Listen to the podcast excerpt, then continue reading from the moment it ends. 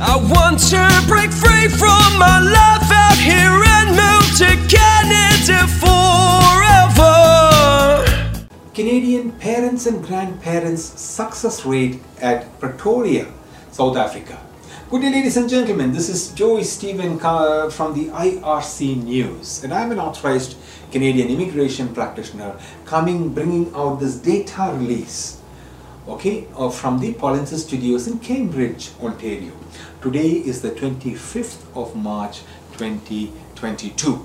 Today we are going to talk about the total visa applications processed through the parents and grandparents sponsorship um, uh, program at the Canadian Post in uh, Pretoria, South Africa, and the success rate of the program from the, this, this Canadian Post in Pretoria.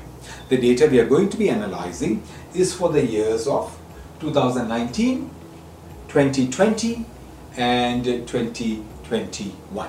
Pretoria, South Africa has a pretty good uh, success rate trajectory with the federal parents and grandparents sponsorship program and in 2019 this visa post Pretoria has processed 180 applications with a success rate of 88% in 2020 uh, South Africa processed 114 applications possibly because of the pandemic and had a success rate of 96% and last year in 2021 Pretoria accepted 198, processed 198 applications and had a success rate of 93%. Now let's talk about the trajectory of the success rates.